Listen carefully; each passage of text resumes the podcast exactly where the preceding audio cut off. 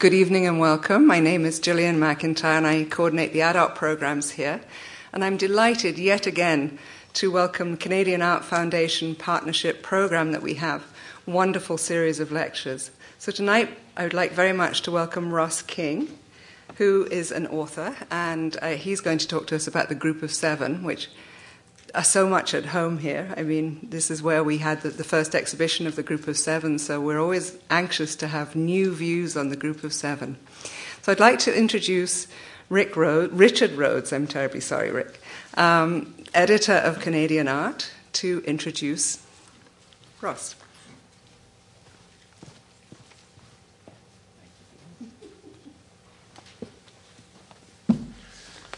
Yes, thank you, Gillian. Rick will do just fine. Um, good evening. Um, thanks for um, putting the proper bet on tonight's weather as opposed to the way the morning began. Um, and welcome to Canadian Arts International Lecture by author Ross King, sponsored by BMO Financial Group and the National Post. Tonight it's our great pleasure to be welcoming Ross back again. He was here, well, actually next door, almost three years ago to tell us about his book, The Judgment of Paris, a book that reinvented our sense of the birth of, the mo- of modern art by overlapping stories of Manet and the Impressionists with the much better known and financially successful painter Ernst Meissonier, a famous painter who ruled the day, but now hardly anyone remembers if they haven't read Ross's book. The judgment of Paris retrieved Meissonier from oblivion by using him as a foil for the contending forces of an art world in the midst of major change. The book won that year's Governor General's Award in Nonfiction, keeping pace with Ross's other books, Brunelleschi's Dome and Michelangelo and the Pope's Ceiling, which are award winning international books in their own right. This evening, he's going to tell us about his new book, Modern Spirits, about the group of seven, which complements a major exhibition that Ross is curating this coming fall for the McMichael Canadian Collection.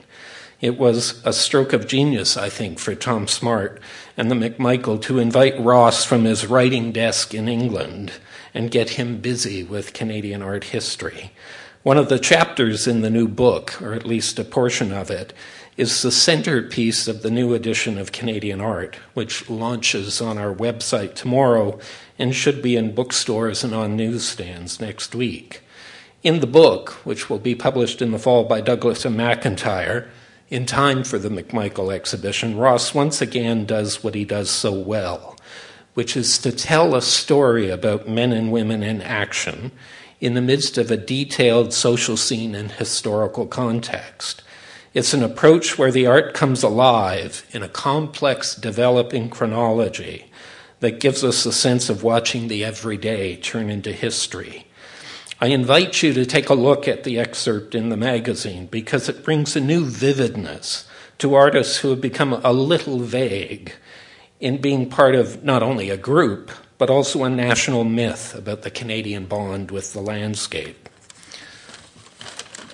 In his book, Ross gives us back not only the people, but also the world they lived in. He makes it effortless to connect with them across a time divide that's now a century old. Our new issue of Canadian art is about the making of history, and the only history that counts for the imagination is a living history. This is what Ross restores to early 20th century Canada and to the group of seven in his new book. It's a great treat to have him back, this time with a story that's even closer to us all. So, Ross, welcome.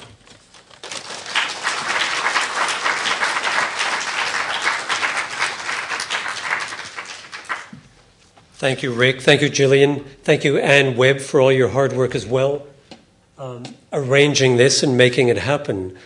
Um, and, and, it's wonderful also to, to be here, which, uh, uh, uh, as Rick was saying, is really the birthplace of uh, the Group of Seven, and where um, 90 years ago, or almost 90 years ago, um, they held their first exhibition. Um, what I want to do, I've given um, a subtitle to the work, which is going to be different from the subtitle of the book, whatever that may be. Um, your ideas is probably as good as mine um, right now. But I want to look at some of the um, European influences on the members of the group of seven um, and the way in which th- that maybe counterbalances or contradicts, in some senses, uh, the, the kind of influences that they tried to establish for themselves or claim for themselves when they began painting um, in the second and uh, third decades um, of the 20th century. And I want to begin with a, a 1916 quotation from Saturday Night, um, which describes the typical Canadian artist at that time. And this is Peter Donovan writing in the spring of 1916. And he writes, when your up to the moment artist decides to wreak his soul on canvas, he puts on a pair of Strathcona boots, rolls up his blanket and beans enough for three months, and takes a rifle and a paddle and hikes for the northern woods. He can't work in peace unless he has a bear trying to steal his bacon or a moose breathing down his neck. That's why the coming Canadian artist is such a husky beggar. And so Canadian art is portrayed by Donovan as a kind of endurance sport, a matter of snowshoe and canoe expeditions into the Canadian backwoods that puts the Canadian painter on the same footing as distinctively Canadian machos such as lumberjacks and Mounties and so forth. In fact, the reference to Strathcona boots, I think, is a reference to the Mounties because that was part of their official uniform um, at that particular time. And in fact, um, Donovan maybe isn't exaggerating all that much because Canadian painting, um, especially in the second half of the 19th century, was a matter of this sort of arduous expedition into the hinterland. Paul Kane, I'm sure many of you know his odyssey across the North American continent um, in back um, and back in the 1840s. Frances Anne Hopkins and her canoe, uh, canoe expeditions um, north of Lake Superior. Lucius O'Brien, who crisscrossed the country, going to the Maritimes as well as the west coast of Canada, all of them prospecting these far flung regions of the country and then coming back with images of Canada. More recently, and in particular landscapes of Canada, uh, more recently, in the first decade of the 20th century, there was Arthur Heming, um, who uh, kept a very meticulous tally of all of his travels across Canada. Um, by this accounting, um, in the first decade of the 20th century, he had covered um, in, this log that he kept 550 miles by raft, 1,100 miles by dog sled, 1,700 miles on snowshoes, and 3,300 miles by canoe. Uh, but the husky beggars that the uh, writer in Saturday Night is referring to um, are Tom Thomson and the future members of the Group of Seven. And I say future because, of course, in 1916 they were not yet incorporated as the Group of Seven. That would happen four years later in 1920, three years after the death of Thomson in 1917. Now, the members of the group, or future members of the group, themselves held to this idea that a Canadian painter had to be a husky beggar who was handy with snowshoes, canoes, fishing rods, and so forth. This is how A.Y. Jackson in 1914 thought that he and his friends could forge a new Canadian art.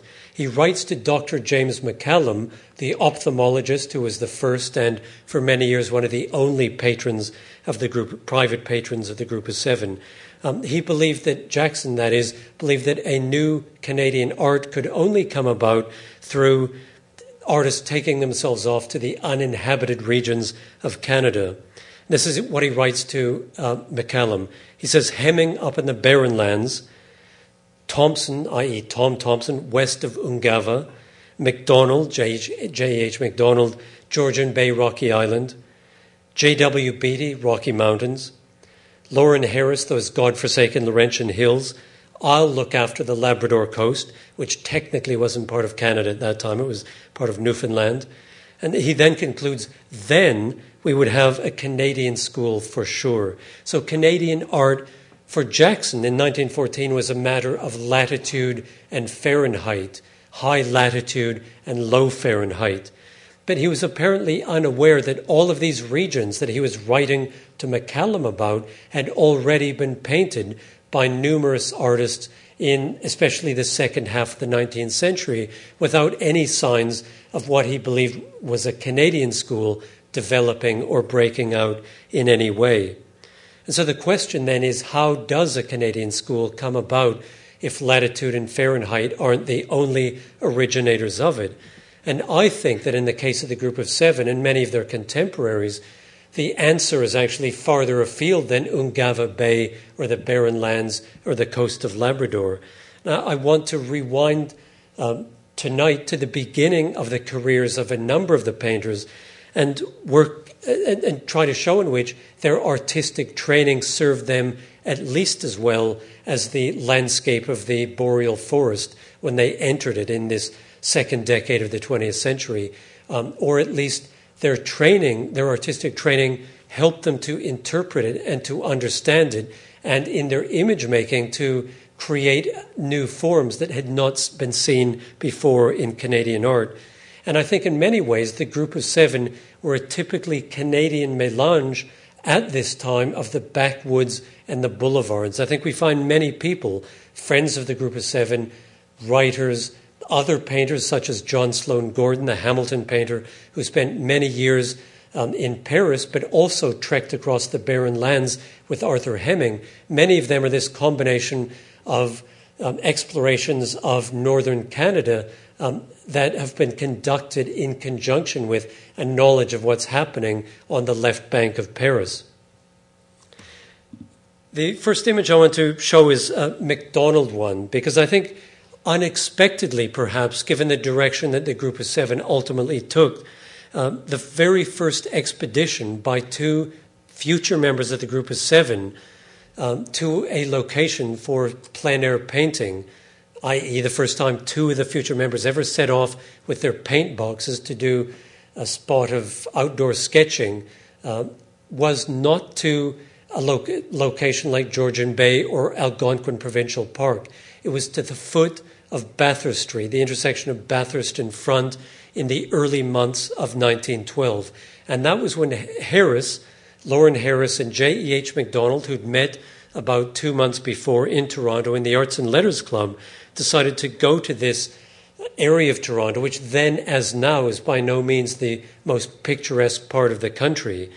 Um, it was a, an area that was bisected by the um, CP rail line um, and its sidings. On land, there were factories and foundries in the area, and on land infield on Lake Ontario, um, there were lumber yards and also the premises of the Toronto Gas Works, uh, which was home to the uh, a number of uh, gasometers or gas holders, these great cylindrical monoliths that distilled um, and stored coal gas, and that we see in the background of MacDonald's painting. Um, the question then arises what was it that took MacDonald and Harris to this spot on a day that looks very much like the kind of day we woke up to this morning, almost a century later? I think the choice of location was almost certainly Harris's. Um, uh, MacDonald didn't really like painting in Toronto. Previous to this, he had done painting in High Park and in the area around High Park. Um, the painting Skiing, for example, that um, is in the McMichael collection, um, always with Toronto very far in the background. Uh, MacDonald didn't like the city of Toronto aesthetically. He called it this grey town. And in fact, uh, one of the things that the group of seven had in common was the disobliging comments that all of them seemed to make about the city of Toronto.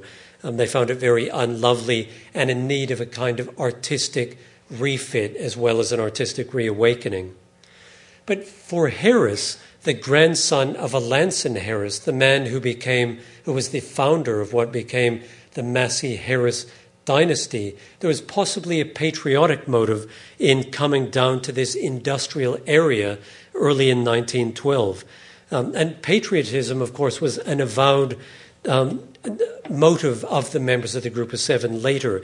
And I think possibly we can see that in some of Harris's early industrial paintings, another one of which is his um, painting of the Eaton manu- manufacturing building from the ward, which is this um, glittering glass building rising above the small, modest buildings of the ward below.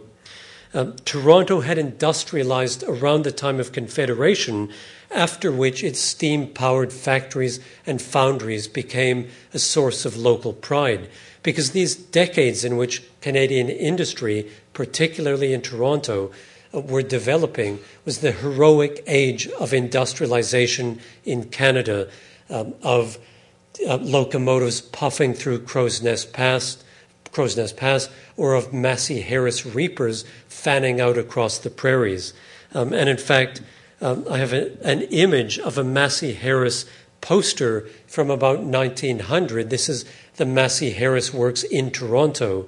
Um, and it shows the triumphantly puffing smokestacks, um, showing the, the kind of commercial prosperity that Massey Harris is bringing not only to Western Canada by harvest, harvesting, binding, etc., but also to the city of Toronto itself in providing all of the jobs. And in fact, it's a curiosity that one of the very first films ever made in Canada in 1898 by the Edison Company featured a, or starred a Massey Harris binder uh, because Massey Harris hired the Edison Company to do these short films um, on their technology. And around this time, late in the 19th century, the journals like the Canadian Illustrated News were full of inspiring engravings of Toronto's factories. And J.E.H. Macdonald, of course, spent much of his career as a commercial designer creating images and publicity uh, for these um, captains of industry who were creating the new Toronto, the new industry in the city. Uh, this isn't a Macdonald um, creation, but it's similar to the kind of work he's doing, and it's very revealing insofar um, as the way it indicates how factories and smoke in Toronto in 1912, which is when this image dates from, uh, were not regarded as a bad thing because smoke and smokestacks, factories um, meant jobs and sig- signaled prosperity. Uh, this is a new development going up in Toronto, and the developers advertise it. I mean, we see mom, dad, and child proudly taking possession of their new home in Silverthorne Park, which, as it says, is right in the heart of the factory district. And we see the smoke blackening the air above their heads. And um, that's not quite the way developers try to sell um, their um, products to us today. Of course, in 1911, 1912, when Harris and Macdonald went down to the waterfront to do these paintings, Canadian industry had been prominent in the news because a year earlier, early in 1911, the reciprocity proposals were put forward, and this called for, for, for a free trade with the United States in many manufactured goods and natural resources. Uh, the Ontario Captains of Industry, um, in particular a group called the Toronto 18, a group of industrial magnates, were uh, violently opposed to it um, and uh, wrote literature claiming that Canadian nationality was being threatened by the reciprocity proposals. If they went through, Canadian industry would die. And I was never able to find out anything that Lawren Harris wrote on the reciprocity proposals or the 1911 election, uh, which was won by the Conservatives who opposed reciprocity. But it is known that Sir Lyman uh, Melville Jones, the CEO of Massey Harris, was very much opposed to reciprocity because, of course, Massey Harris would suffer drastically if suddenly American reapers and binders were being brought um, into Canada. The Conservatives, as I said, won the election in 1911, and there was the election was one fought around the Im- issue of patriotism, what it was to be Canadian, the place of Canadian industry um, at the, at this time. And I think in some ways Harris and Macdonald were responding to that in their paintings at this time. However, I think there was a, another and probably more significant reason why they went down there in 1912. Gasworks and smokestacks were emblems of modernity, especially in European painting around this time. The English art critic and poet Laurence Binyon wrote in 1910 that painters should abandon what he called subjects from the past and take images of modern life as uh, for their subjects, echoing what Baudelaire had, had said half a century earlier. Binyon wrote in 1910, quote, We are to celebrate the sublime geometry of gasworks, the hubbub of arsenals, the intoxicating swiftness of airplanes. And of course, there's a horrible irony to Binyon writing this in 1910 because four years later, in 1914, he writes a poem for the fallen, one of the most famous of all the World War I poems, eulogizing all of those who've been killed in the first months of World War I uh, by the hubbub of, of, arsenals and the intoxicating swift airplanes. And art then, after World War II, uh, is going to take a sharp divergence um, which, as I describe in the book, the group of seven didn't respond to. And it's one of the reasons why they really uh, were still flying the flag of modernism in the early 20s, when much of Europe had had its return to order and classicism because of the horror of the Western Front. In any case, in 1912, there's probably no better way for Harris and MacDonald to proclaim themselves as modernists than to show images of smokestacks, locomotives, and gasworks. And I believe that in many ways the group of seven were modernists. Um, they used many of the representational strategies of the European and to a lesser extent the American avant garde, a fact that was recognized uh, by British and American critics of the day, especially in the 1920s when their work appeared in Europe and America. And they shared many of the same aesthetic concerns as their contemporaries in Western Europe and America. I want to begin, though, by looking at one modernist painter in particular who isn't really a, a household name, and that's Franz Skarbina. This is one of his most famous paintings, railways in the uh, railway tracks in the north of Berlin. Um, I'm not sure if there is somewhere in the background, concealed in the smoke and darkness, a gasometer. I wouldn't be surprised if there were, but nevertheless, it is. It's a nocturne, but a nocturne showing the kinds of things that Harris and MacDonald are re- revealing in their own work. Skarbina was known as a Berlin realist. Um, he was the founder of the Berlin Secession, or one of the founders of it, but he, which grew out of a group that he did found himself, the Group of Eleven, or the Gruppe der Elf, um, which rhymes neatly with the Group of Seven. Um, they began in 1892 and started staging modern art exhibitions in Berlin. Um, by the late 1890s, the avant garde German um, art journal Pan declared that the group of 11 had, quote, helped the cause of modern art more than anything else that has been done to introduce modernity into Berlin.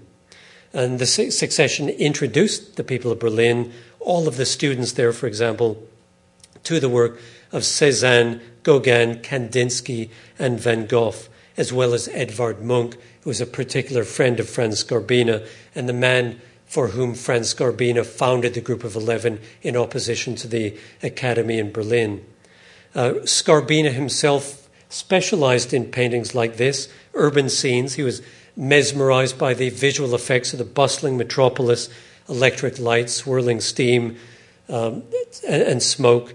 Uh, and railways in the north of Berlin is a, a, a, German genre that was popular at that time uh, called the Stimmung, Stimmungsbild or atmosphere painting, which was intended to capture the spectacle of the metropolis, uh, its lights, um, its darkness, um, and its mood of reverie. So the question then is what is the importance of Franz Skarbina to Canadian art? And it's quite a simple one that Lawren Harris was a student of Skarbina when he went to Berlin in 1905 at the age of 20. Um, he probably saw this work of Skarbina, which was in his studio at the time. Um, but he also did the rounds of the um, galleries, private galleries, such as the Cassirer galleries in Berlin at this time, and also um, the exhibitions of the Berlin Secession, which were going on while he was studying there. And much later in life, Harris admitted that he did the rounds of the public and dealers' galleries. Later, however, he was, Harris was very eager to shake the dust of Europe from his feet. Um, he would later claim that, and this is much later, he later claimed that when he returned from Germany, quote, my whole interest was in the Canadian scene. It was, in truth, as though I had never been to Europe. Any paintings, drawings, or sketches I saw with a Canadian tang excited me more than anything I had seen in Europe. And to a friend, he later wrote that as soon as he returned to Canadian shores, he immediately forgot the, what he called the indoor studio learning of Europe. Um, this is a very common uh, motif in modernist writing at this time. Emily Carr in 1930 uh, wrote an article called and delivered it in Victoria called Fresh Seeing, in which she argued that the whole point of modernism and the creation of modern images uh, was not simply to create coherent modern images through line and color, but it was to create a new way of visualizing, of seeing the world. Um, and virtually every modernist painter in the last decade of the 19th century, first decade of the 20th, made some statement to this effect. So, for example, we have Cezanne claiming that he wanted to paint as if he had never seen a painting before. He wanted to erase his memory of all other paintings um, and begin sort of sui generis as a, a, a novice painter. Uh, uh, virtu- many other painters said the same thing. Mondrian claimed that he wanted to erase from his mind the history of Western art and begin all over again. Uh, Vuillard and Bonnard both took great solace in studying the work of their nephews and nieces, saying there was more to learn from them, from these children um, who had no knowledge of Western art. Kandinsky, likewise, was enthralled and tried to create childlike paintings. And Picasso, to give a final example, said that by the age of 12 he could draw like Raphael, which in many ways is true when you see Picasso's early drawings. But he said he had to unlearn that technique, this Western technique of draftsmanship, in order to create the kind of paintings that he wanted to. So the modernists have a dream of an unmediated vision, or a, vision that's not mediated by prior art. And in the case of Harris, um, he was typical then in trying to cover over his artistic tracks and pre- present himself as an indigenous figure who, um, as he wrote, simply was responding to the environment that he was born into and grew up in. However, there is a somewhat, somewhat of a contradiction in this claim by Harris because he uh, later wrote that as a youth, um, uh, the Ontario that he grew up in, presumably Brantford, uh, was, quote, submerged in the severest orthodoxy, divided and blinded and sustained by sectarian views, comfortably warped by provincialism, and remote from all cultural centers. And Harris had a very strict Baptist upbringing. He went to church um, two or three times a day on a Sunday. And this then wasn't necessarily um, the kind of world that was going to nourish um, and foster modern art. Interestingly enough, Harris has very, a very similar background to Edvard Munch, who also had a kind of Protestant upbringing in a northern country remote from centers of culture. Munch, however, was very honest and direct in saying that it was only when he went to Paris and then Berlin that the scales fell from his eyes and he began to see the, the real possibilities of his art. And I believe that Harris, like Munch, was released from the sectarianism and provincialism uh, when he went to Berlin in, 19, in 1905 at the age of 20 and began studying under people like Skarbina. He was also, it's believed by Anne Davis, who's written the book on Canadian mysticism, uh, mysticism in Canadian art, that he was exposed to theosophy at this time because Rudolf Steiner was very involved in Berlin at this time. Um, and theosophy obviously becomes very important for Harris's work later in his career. But Harris isn't the only future member of the group of seven to have had a fairly extensive and I think important European training and education, because a number of the other future members of the group studied there during the period that Meyer Schapiro, the great American art historian, calls the heroic age of modern art, i.e., the decade just before the outbreak of uh, World War I. And one of the most important in the case of Canadian art was A.Y. Jackson. Jackson, of course, grew up in Montreal um, and studied there for a number of years, worked as a graphic designer there for a number of years, But in 1906, he went to the, the School of the Art Institute of Chicago, a venerable teaching institution in the United States, which, of course, was soon to uh, uh have its great collection um, of Impressionist art from Mrs. Potter Palmer. Um, Georgia O'Keeffe had been a student there the year before Jackson arrived. Um, and through the Institute, he was exposed to lecturers such as Alphonse Mucha, the great Art Nouveau designer, who lectured there coincidentally uh, the during the time that Jackson was there.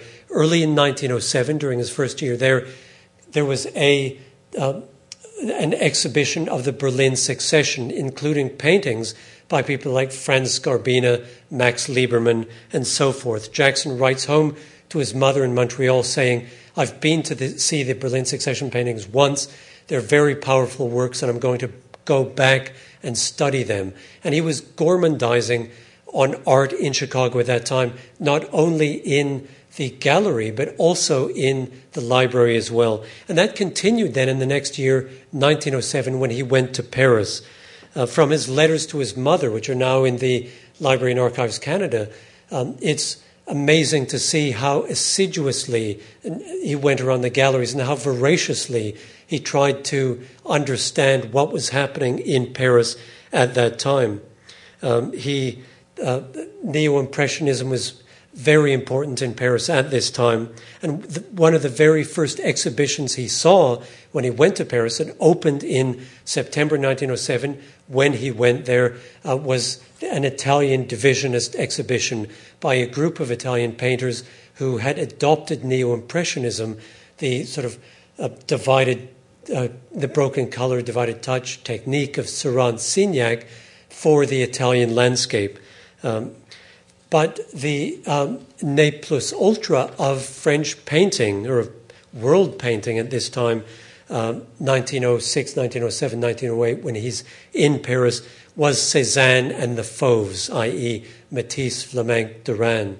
Um, the Fauves had caused uh, a sensation in 1906 when they exhibited in, in that autumn, um, and then again in 19, the autumn of 1907 when Jackson was there and the autumn of 1907 is a landmark date in the history of Western art because Cezanne had died the previous year, and 1907 marked the first retrospective exhibition of his work in, in Paris, and it caused a sensation. 1907 was the year that, according to Leo Stein, Cezanne became important to everyone. He wasn't simply this hermit anymore working alone in the south of France. He had it was the beginning of his tremendous posthumous uh, influence and this great posterity um, that he would have.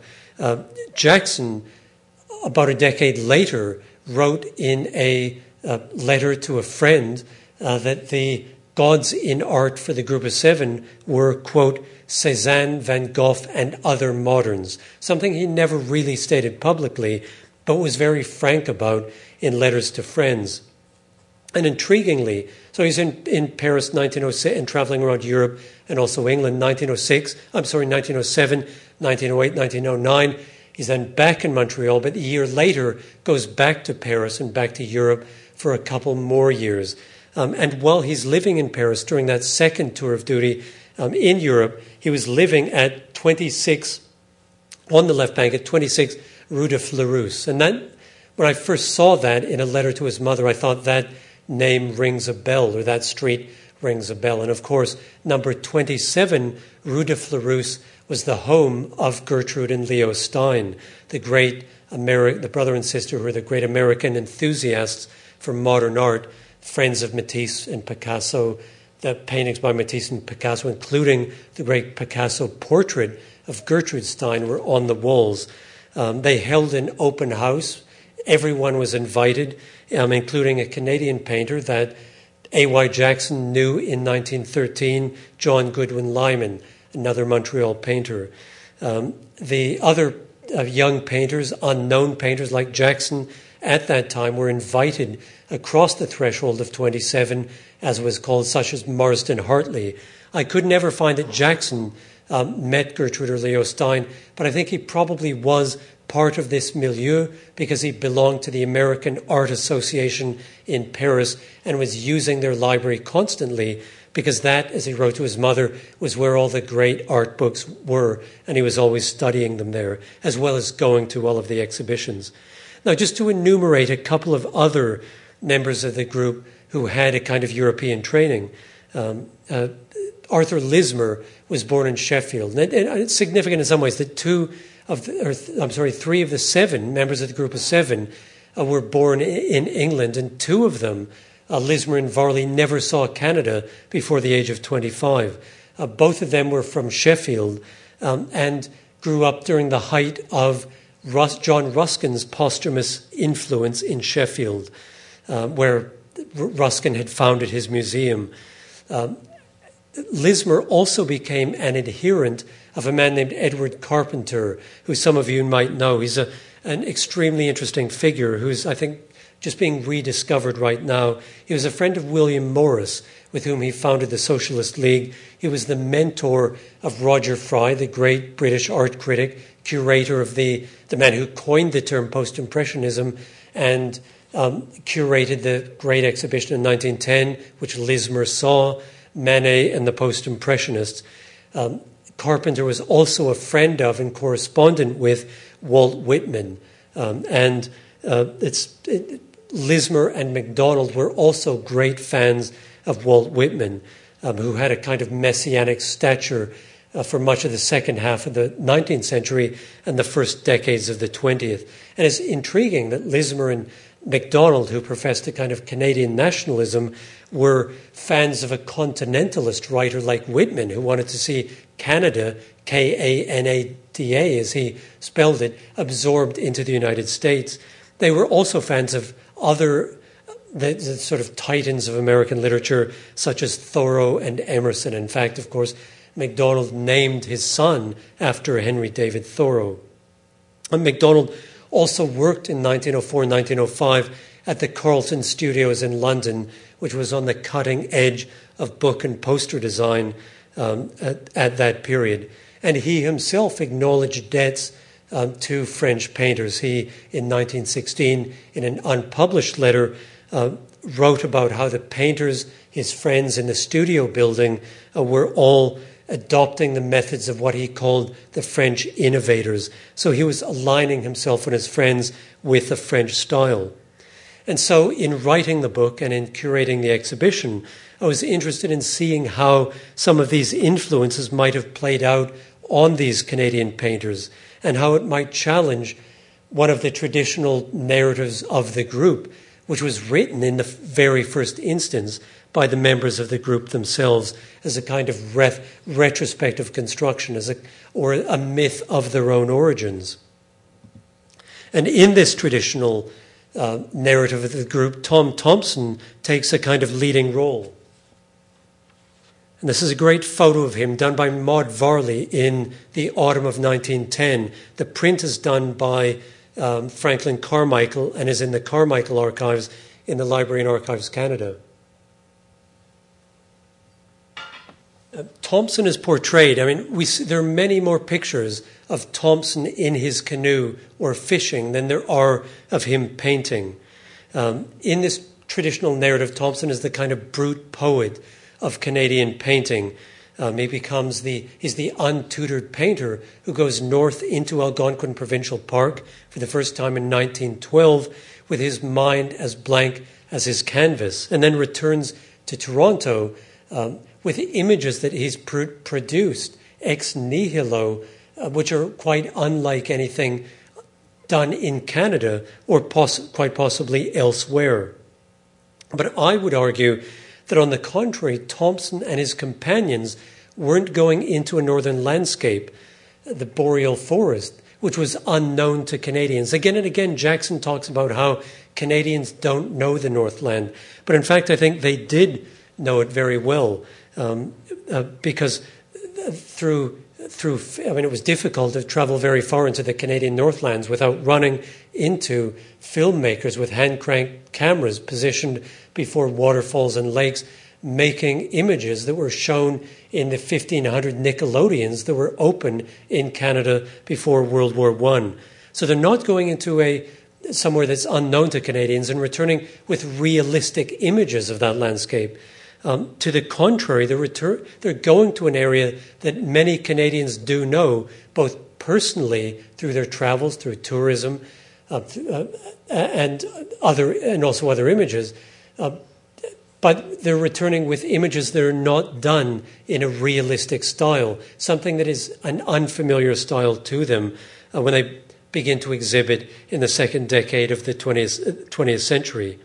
But the members of the group were very happy to embellish this image of Thomson as the brute poet of Canadian art.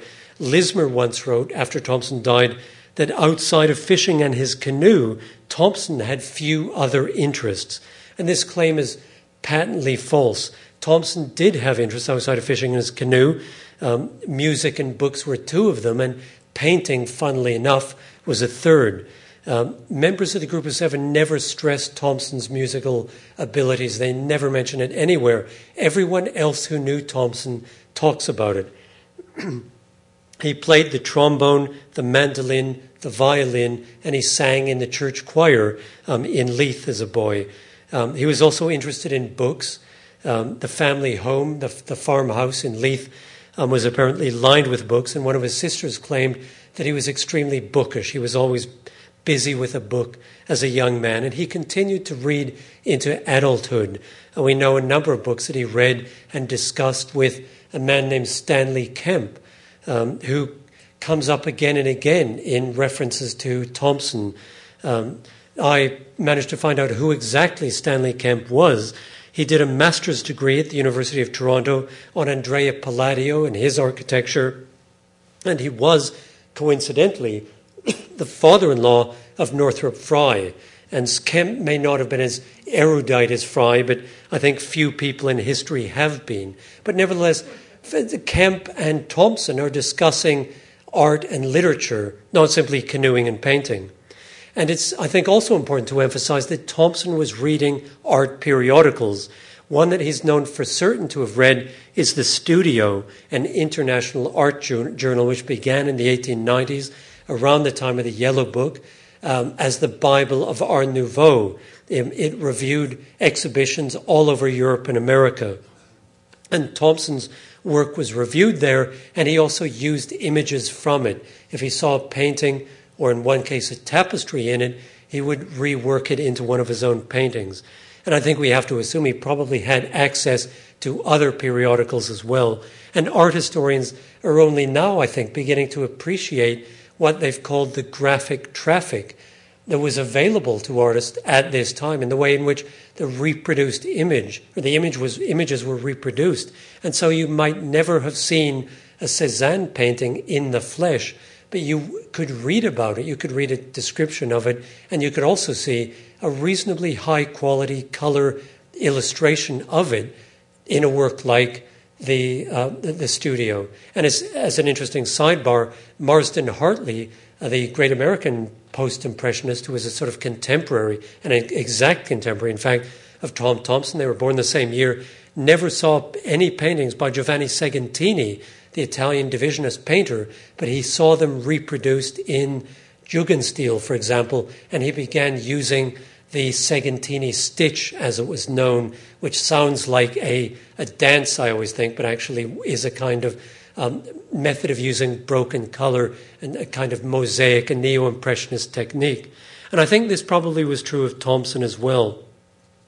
I want to take a look. There are many um, uh, uh, influences, I think, on members of the group, and I'm very sensitive that Roald Nasgaard is in the audience, who's done the great book on Northern mysticism and Scandinavian sim- symbolism um, and, uh, and the group of seven and the, the um, interchange between them. And fortunately for me, I decided, elected tonight, not to talk about that. Rather, rather I'm going to talk about one of the other influences on them. Um, this is a, not a very well known Jackson painting that is here at the Art Gallery of Ontario, and at fingers crossed I'm going to get in uh, my exhibition. Jackson in 1919, the year before he painted this, uh, wrote something very interesting and I think atypically revealing and candid for Jackson. Um, he said, We felt that there was a rich field for landscape motives in the North Country if we frankly abandoned any attempt after literal painting and treated our subjects with the freedom of the decorative designer. The freedom of the decorative designer. So he's aligning, aligning himself with decorative designers. We tried to emphasize line, color, and pattern. It seemed the only way to make a right use of the wealth of motives the country offered.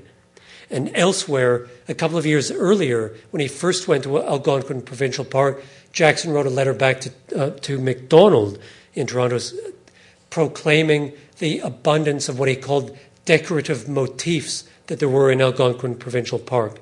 Now, this idea of decorative painting is extremely interesting. And I think it's almost used pejoratively now. And in fact, I have a friend who has done a, a book on his paintings, and his, in his preface, he takes a lot of pot shots at the group of seven, and he takes a critic, a British critic, who referred to their decorative painting, he takes that as pejorative. When, when in fact, when that was written in 1924, it was very high praise. Because a few years earlier, a French painter, uh, Maurice Denis, wrote that the word decorative was a catchphrase among French painters, modern French painters, the most advanced French painters of the day. Um, and in fact, um, and, and, Maurice Denis, of course, being the great Nabi painter, um, Roger Fry, the great uh, sort of theorist of post Impressionism, defined, pressed to define post Impressionism, said that it was a, an art in which, quote, the decorative elements preponderate at the expense of the representative. And Jackson is almost paraphrasing Fry when he says that. Because for the post Impressionists, seeing decoratively is much more important than giving a faithful reproduction of nature. Because post Impressionist painters, particularly in the first decade of the 20th century, during the time that Jackson was in Europe, um, they simply they didn't paint what they saw, which is the bromide used by so many painters.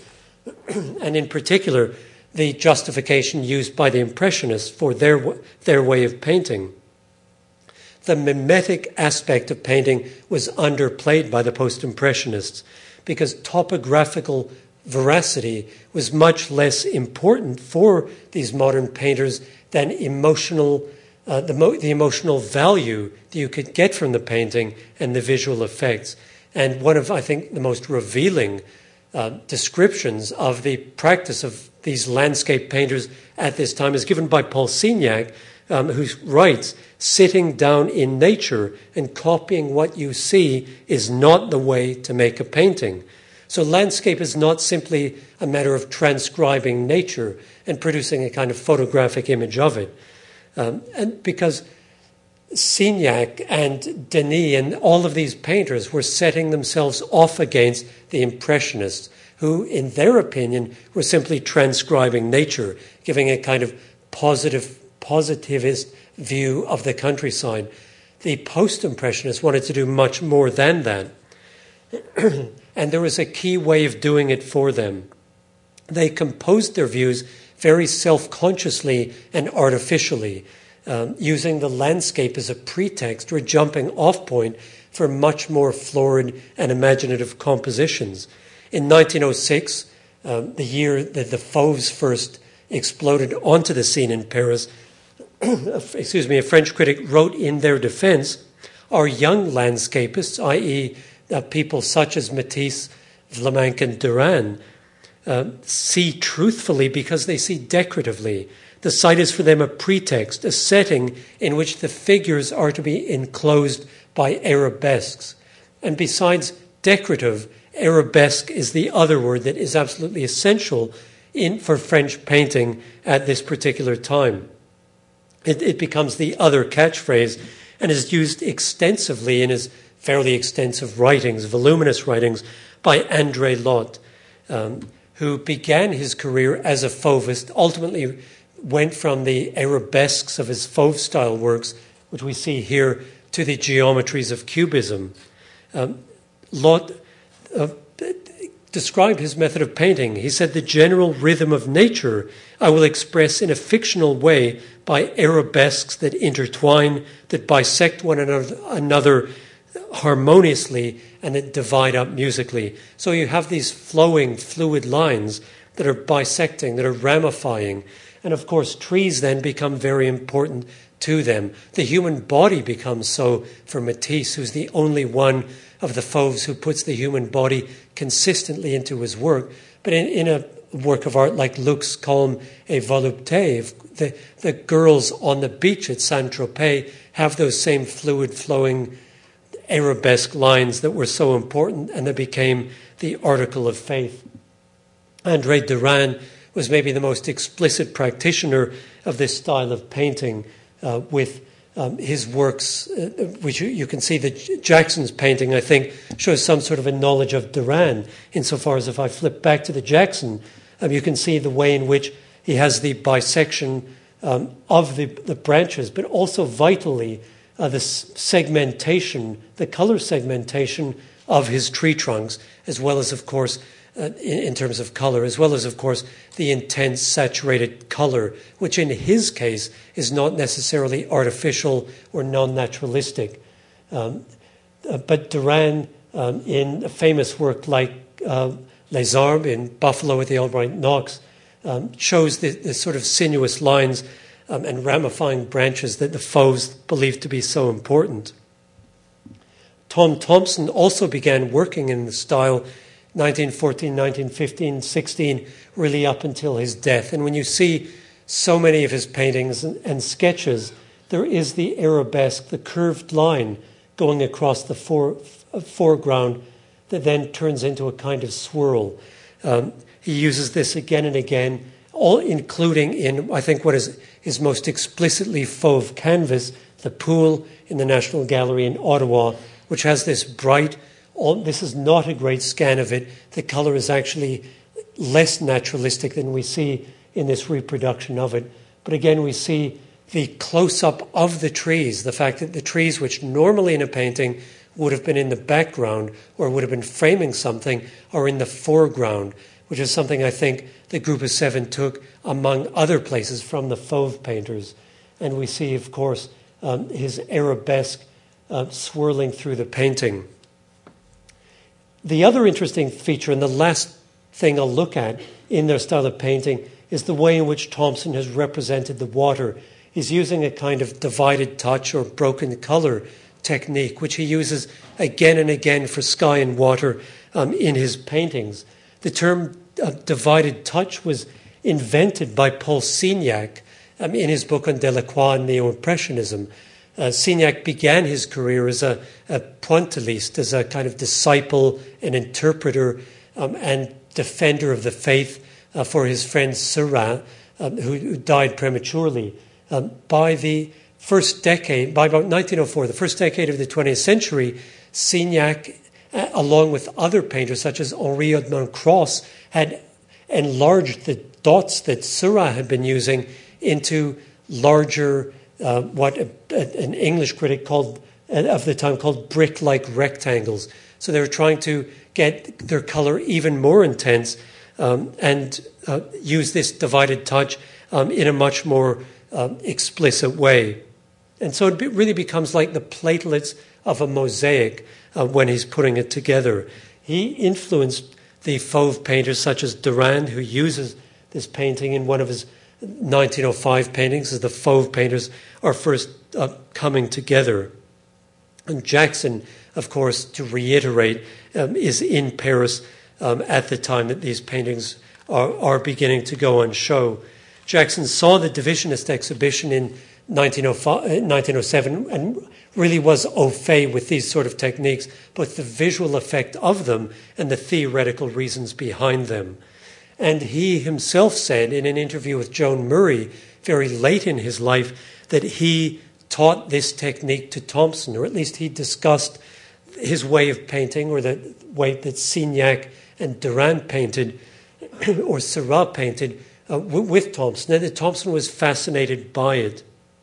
Um, Jackson called this the clean cut dots of color of the neo impressionists.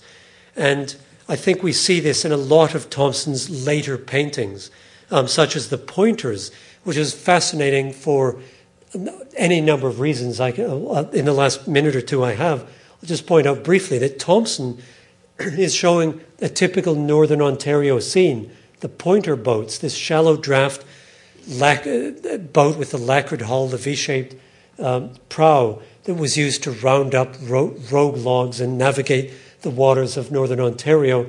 He also shows the crib and cage, which is towing a boom of logs. It's attached to a, a horse powered capstan and is drawing the logs across the lake. So it's a, a typical scene from Northern Ontario that perhaps someone like Horatio Walker would have painted an equivalent on the Ile d'Orléans in Quebec. And yet it's in a very different style. He's using um, the Signac style brick like rectangles or divided touch in the water, in the hills, and in the sky. Um, and I think this is not clearly not a realistic representation of Northern Ontario. and it's one that owes much to contemporary, very current thinking about the purpose of art.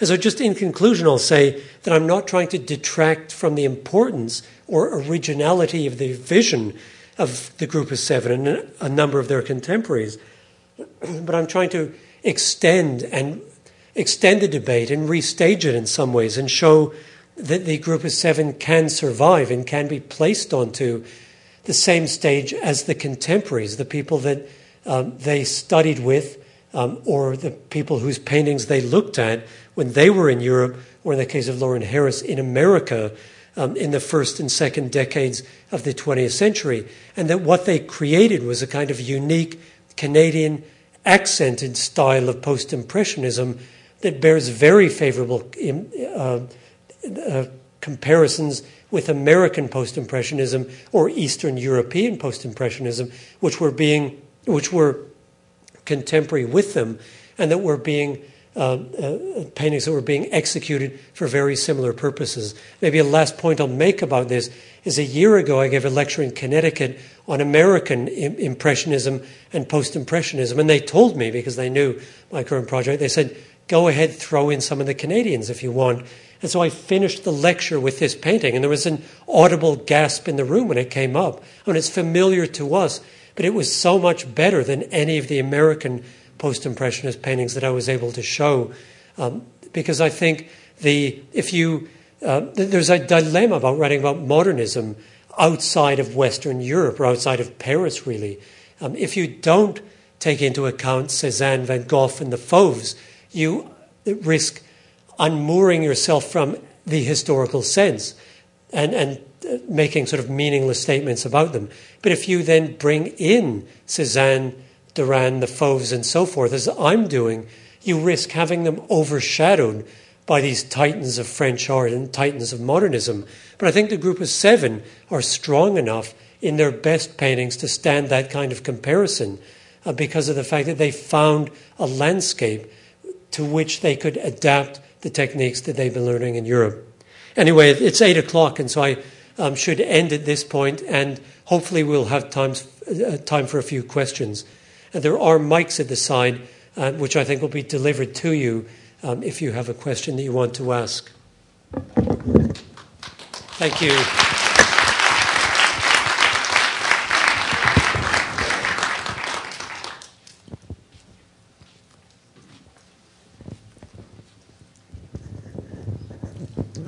Ross, I think you probably answer it, but I want to push it just a little bit more. Because to look at Thomson's The Pointers is also to think of Marsden Hartley about 1905, shortly after he discovered Segantini. And the comparisons you made to the Fauves were still talking sort of 10 years earlier. Does that make the group of seven Johnny come latelys, or is there some other way of talking about that? There is always, I'll, I'll t- tackle that question first and then come back to Hartley. the there, there is always, if you're talking about modernism outside of Western Europe, and in particular outside the borders of France, there, the avant garde is always going to be belated.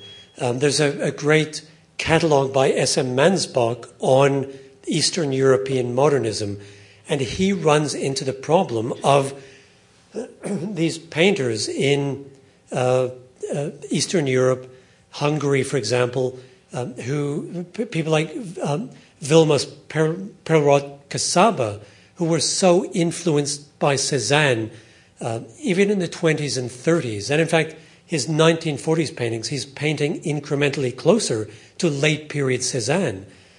Uh, that is much more belated uh, than what the group of seven were doing. But it is, yes, it is a problem um, to see them as inevitably, they're doing it a decade later. So they're not. Um, not doing what was being done in Europe at that time, however, or, or, being done slightly later. However, I'll make two points about that. One is that World War I obviously finished everything. When Schapiro talks about the um, heroic age of modernism, he says it ends in 1914 with the guns of August. It doesn't then get on its footing until much, much later uh, because of Paul Nash basically has a nervous breakdown. Wyndham Lewis stops painting. Picasso becomes obsessed with, with anger. Uh, others become obsessed with genre. There's the return to order. And no one paints like they were painting in the 19 teens before the war. The only ones who do, the only ones who fly the flag, are the group of seven. And so when they appear at Wembley in 1924, I think the American, I'm sorry, the British critics are absolutely sincere in their statement that um, these Canadian painters are doing something that's absolutely vital. Uh, C. Lewis Hind um, says that they're doing they're one of the greatest landscape schools of the 20th century, and people like Hector Charlesworth um, in 1924 says this is just a typical case of the, the Brits patronizing the dumb Canadians, patting them on the head, giving them a toffee, and sending them away.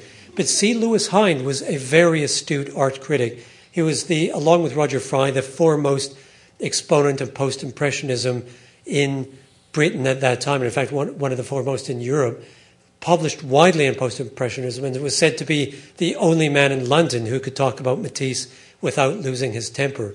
So the the group of seven, in some ways, were belated, but on the other hand, when everything stopped, they kept going, and they became a kind of avant-garde, a new avant-garde in the early 1920s because everyone else had stopped. To come back to Hartley, the interesting thing, I mean, I was, I would love to have found a link between Hartley and members of the Group of Seven, because I think, as with David Milne in the 19 teens, there was a lost opportunity. Because Hart, I always think of Hartley as Tom Thomson's American twin. They were born the same year, as I said. They had many of the same aesthetic concerns. And a lot of those Maine paintings, intriguingly, not Hartley's early work, where he really becomes a, an expressionist painter when he's in Germany um, just before the war, but some of his later works are very close to what Thomson was doing. Um, and I think he, the, the, Hartley Thomson show would actually be a very revealing one um, if anyone ever staged it, or Hartley, Thomson Kent, Rockwell Kent, um, and Lawren Harris. But I think you may be right because I think the, um, the, the, idea of Canadian, the Canadian avant-garde, I think the automatistes were probably the ones who were the exact minute, who were there at the beginning and were carrying, carrying it forward. So I think I would concede that point to you. But everyone was belated if you weren't in Paris in 19, 1910, 11, 12.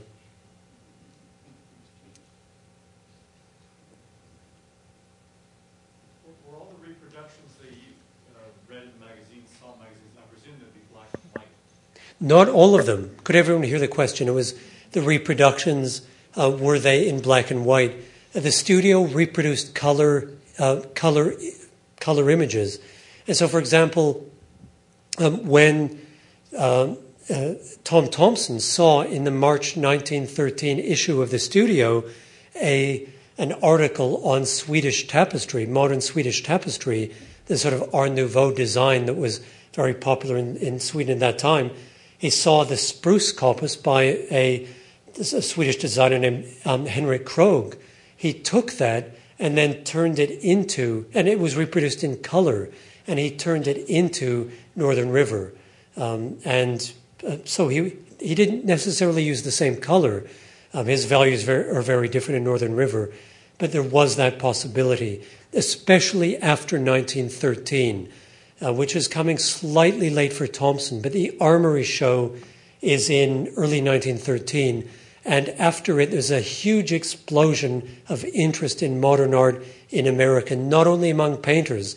And suddenly that market really opens up. Many new journals are founded, and many of them are reproducing in color. There's a book called From Man- Manet to Manhattan, uh, which is one of the, I've forgotten the author, I'm afraid, but which is one of the best books dealing with this kind of graphic traffic that is happening in the years before World War One.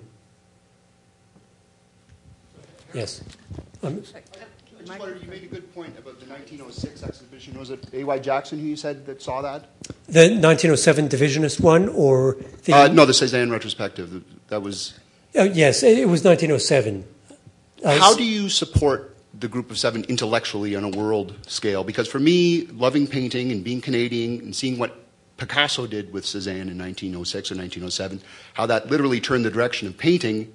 Intellectually, for me in 1917, paintings of trees are not modern. They're embarrassing and provincial. And I believe that's why it's dismissed. And I wonder if you can counter that somehow, or is that a resistance that you yourself encounter? Um, I do. I've encountered it to some extent, but I think it's not unique in the group of seven. I mean, this isn't a defense of their project, but the um, idea that modernism happened in the city and was a kind of urban phenomenon was possibly true in the 19th century because the city was the. Uh, I mean, there was no other phenomenon that was so revelatory to artists and so important socially, artistically, economically than the enormous growth of cities like Paris, London, New York. And so I think we associate modernism and the avant garde with the city. However, there have been a number of revisionist exhibitions and books in the last 10 years trying to argue that modernism was equally fruitful in the hinterland. And people like Rockwell Kent and Marsden Hartley, to give American examples, were important um, people in that because Hartley went to New Mexico after the war um, and began, and Georgia O'Keeffe as well. And there was an exhibition at the Houston MFA two or three years ago called The Modern West, uh, where the curator was trying to make exactly this point that the West was modern in, in many ways. Um, and so I think as Canadians, perhaps we're embarrassed by being um, hewers of wood and drawers of water, and we don't see ourselves any longer as a, I think rightfully so, because Canada is one of the most urbanized nations on the planet. I think one of the highest per capita, um, uh, uh, however you would express it demographically, the highest per capita group of people live anywhere in the world or in Canada, living in cities or in Canada. So we're a very urban country. And so I think looking at the past, look at the idea that Jackson, Harris, or to a lesser extent Harris, MacDonald, all of them saw the essence of Canada in the wilderness is one that I think doesn't we don't appreciate or associate as much uh, with today. But I think you could, if I can continue with this point just a minute, the the, the Canadians I think felt Harrison MacDonald in particular. In 1912, they went down to the waterfront, as I, I showed. When they re- showed these paintings, one of the reviewers, Augustus Bridle, said these scenes could only be seen in Canada, this progress industry, which I thought was hilarious when I read it. But in some ways, it was true because Canada had the world's fastest growing economy in the first decade of the 20th century. So Canada was developing. The wheat boom in the West um, had made it so that people believed that Canada, by the um, you know, middle part of the 20th century would have a population of 80 million. Um, but I think Harris MacDonald quickly decided that their ash can approach was not going to be unique to Canada because they could maybe reiterate or rehash the kind of painting that the Ashcan School was doing and what Skarbina was doing, what Liebermann was doing in Germany. And so they wanted something much more distinctive. Um, and so they felt that the Krummholz jack pine was going to be this image of Canada um, and or the, the, the lake. And intriguingly, and maybe to the detriment of Canadian culture, everyone who saw those paintings abroad said, yes, this is, this is the heart of Canada. So, for example, in 1913, when a group of Canadian paintings went to the MacDowell Club in New York, paintings by C.W. Jefferys, also Harris and MacDonald, um, they were um, really panned by the American critics, or the praise was lukewarm. They said it hasn't captured the savage heart of the Dominion. And I think Harrison and MacDonald that took that as a kind of impetus that they had to do something that was going to be much more violent, much more stirring, much more colorful, and they weren't going to find it in a city. I think Toronto in 1912 1914 15. I said they all talked disobligingly about it. You could not create the dash, the vitality, the energy that Childe Hassam could do in New York, or that um, or uh, the Ashpan, Ashpan, Ashcan painters could do in New York. That if they wanted to capture the vitality, it had to be rural rather than urban. And I think we do have tr- problems with that today.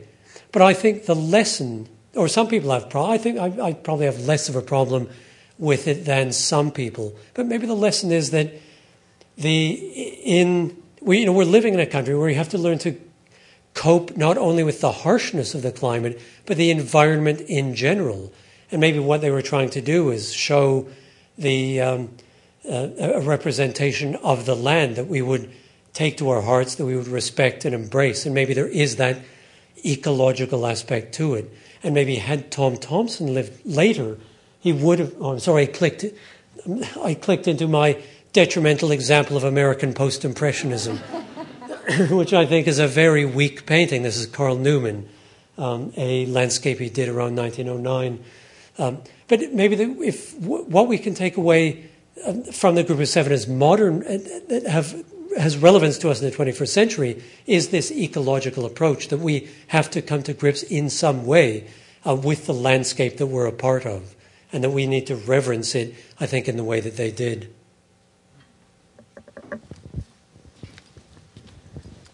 Um, you talked about how um, the Canadians, uh, rather than returning a call to order and going back to, uh, well, undertaking a neoclassicism and continued on to, into this. And in your excerpt in, in the magazine, I mean, you relate it to their war years and um, escaping Tom Thomson, escaping the city to get away from discussions of why he's not serving, uh, doing his duty.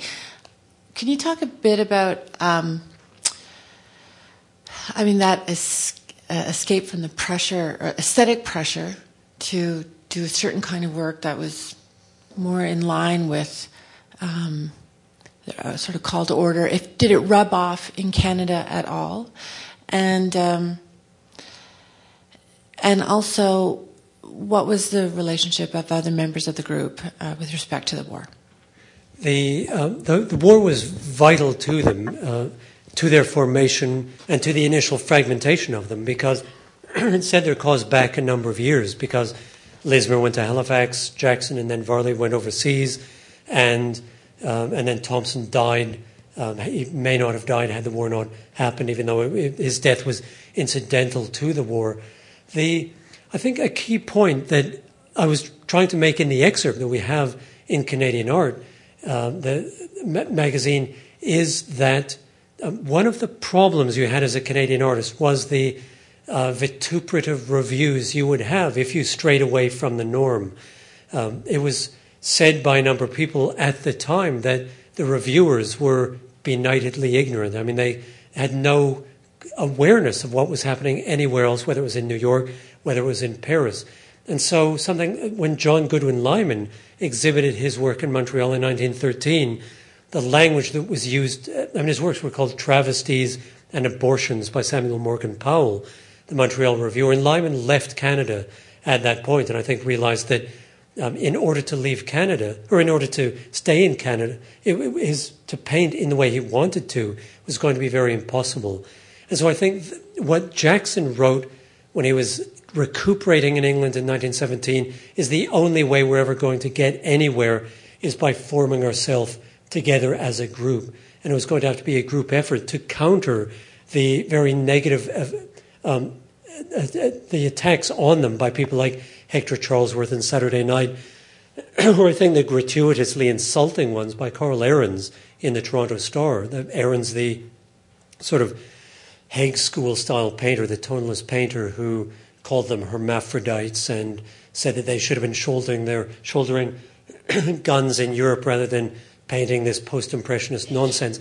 And so I think now, 100 years later, it's difficult for us to understand the personal courage that it took to stay in Canada and battle all of these insults that you were going to have, and the fact that if those insults rained down on you, you were not going to find patrons, or there were very few enlightened patrons of art in Canada. Um, even people, established painters like um, like Cullen and Clarence Gagnon, had difficulty finding people in Canada who would buy their works. And so I think that decision was made that they would stay together, um, stay in Canada, and try to fight back against what was going on. Um, and maybe uh, to answer Roel's question, the or to come back to that briefly, had they painted uh, what a, um, a, Toronto Star critic in 1919, when Wyndham Lewis and David Bomberg's paintings came to Toronto, Cubist monstrosities, uh, that simply would have been beyond the pale. And somehow the Canadian, there could not have been a Canadian Cubist in 1916, 17, 18. Um, and one of my beliefs is that they wrapped their modernism um, in a kind of patriotism. They use patriotism as a stalking horse for a, an avant, avant-garde style of painting. Yes, that's right. That, that was going to be safe, and that was going to um, make Canadians um, buy their paintings, which of course it didn't until many years later, uh, because it was one thing to be patriotic, but another thing to adopt uh, to, to have these works which were not going to fit in with their particular aesthetic. Hi, Ross. Um, I was just wondering if you can comment on the fact that, except Varley, uh, most of the uh, members, the founding members of the group, uh, never had a serious interest in depicting the uh, human presence, not only in the landscape but also in the cityscape. Uh, Lawrence Harris's early cityscapes are uh, amazingly void of human presence, and how do you compare that in relationship to the interest of the Impressionist artists by depicting the human figure? I think, again, if I were to bring up the Fauve painters, uh, they. Um, th- this was a wide debate in art in the first decade of the 20th century. Andre Lhote, um, who, some of whose work I showed you, was at the forefront of that. he, he wrote about a landscape as a human form he said that he sort of talked about the um, the armature of it, the bones of it, the flesh of it. Um, even though he never paint mean, those paintings I showed you by Lhote um, were utterly devoid of the human figure, um, and Matisse was the only one who um, Derain likewise Vlaminck never put human figures into, or very rarely put human figures in. If they were ever there, they were very much in the background. Um, the uh, there you could argue that the arabesque is a displaced human body. And when they wrote about, um, for art critics at the time wrote about Les Arbres, they, they discussed the trees as, as, as torsos, the torso like forms of the trees. And there was a kind of, uh, the way people wrote about landscape in the late 19th century, male critics wrote about the landscapes in almost erotic terms. And this is almost that reaching its natural conclusion. The female form um, of these trees metaphor- metamorphoses very easily into Matisse's female figures who have these languid lines and create these arabesques that he was so interested in, or vice versa, that the female figure metamorphoses into the lines, um, uh, the, the, the very female lines of the trees. It's uh, Thomson did put, and to some extent MacDonald did put human figures um, into their work, but they are always subsidiary. Um, I think, unless, and Harris did portraits, so I think I've sometimes tried to argue that the group of seven put more human figures into their paintings than they're given um, credit for. And in fact, the McMichael has a painting of um, Varley's, which shows Aboriginal people crossing Georgian Bay which is quite a remarkable painting for any number of reasons. But yes, it's to say they put a lot of humans into their paintings is making a kind of um, uh, a, qual, a, quantitative judgment that doesn't have a lot of qualitative value. I think the it's interesting that they went to just as a. I'm not sure if this I can go anywhere with this because I couldn't really in the book, but they went to boxing matches. I mean, Thomson and Carmichael were obsessed with boxing, um, and then, so they would go to all of these matches with MacCallum and Arthur Heming, um, and boxing, of course, was one of the great instances of American dynamism that had been inspired by Whitman. Whitman, who is so important to um, American modernism. There's a book called Looking into Walt Whitman, which describes the importance of Whitman to people like Marsden Hartley and all American modernist painters in the first decade of the, the, the 20th century. And so you have this sort of homoerotic event, these writhing bodies, the human form. Um, in George Bellows, for example, one of the most famous of all of the American contemporaries of the group of seven, a man who was a boxer, an athlete himself. And so when I was reading Carmichael's descriptions of how they liked watching um, these young guys knocking seven bells out of each other in these private fighting clubs in Toronto, I, I had to ask why did they not paint images like Bellows? And I think, um, again, maybe coming back to your question, it's simply a matter of the dynamism of Canada wasn't going to be found in the people, it was going to be found in the landscape. And that human dynamism, whatever it was, was maybe displaced onto the twisted jack pines and things that we see in, which are, I think, anthropomorph, anthropomorph, anthropomorph, you know what I mean. Um, and so that these are human figures manqué in their paintings. But I should say, again, not a defense of the group, but this was not unusual. Marsden Hartley didn't have a lot of human figures in his paintings, nor did Rockwell Kent, nor did any of the Fauve painters, apart from Matisse. And so you were a figure painter or you were a landscape painter, and the two did not easily mix um, in the first last decades of the 19th century and early decades of the 20th. Is there a last question? No? Uh, I would like to thank you so much. I, I, must say it's very welcome for me, certainly working here, and I know one or two of you also work here to have a fresh view on the group of seven. So I very much look forward to the exhibition and the book. And I, I mean, I'm going to ask you afterwards what drew you into, what made you be so interested in this. This talk, by the way, will be podcast from our website. Um, within the next couple of weeks. I'd like to very much thank the Canadian Art Foundation for bringing Ross here and thank Anne Webb for your continued good work. Um, our next talks will start in January. We have a series of six to go with the Tutankhamun exhibition. So, six very, very interesting Egyptologists, including David Silverman, who is the curator of the ex- exhibition upstairs. So, thank you very much indeed. Thank you.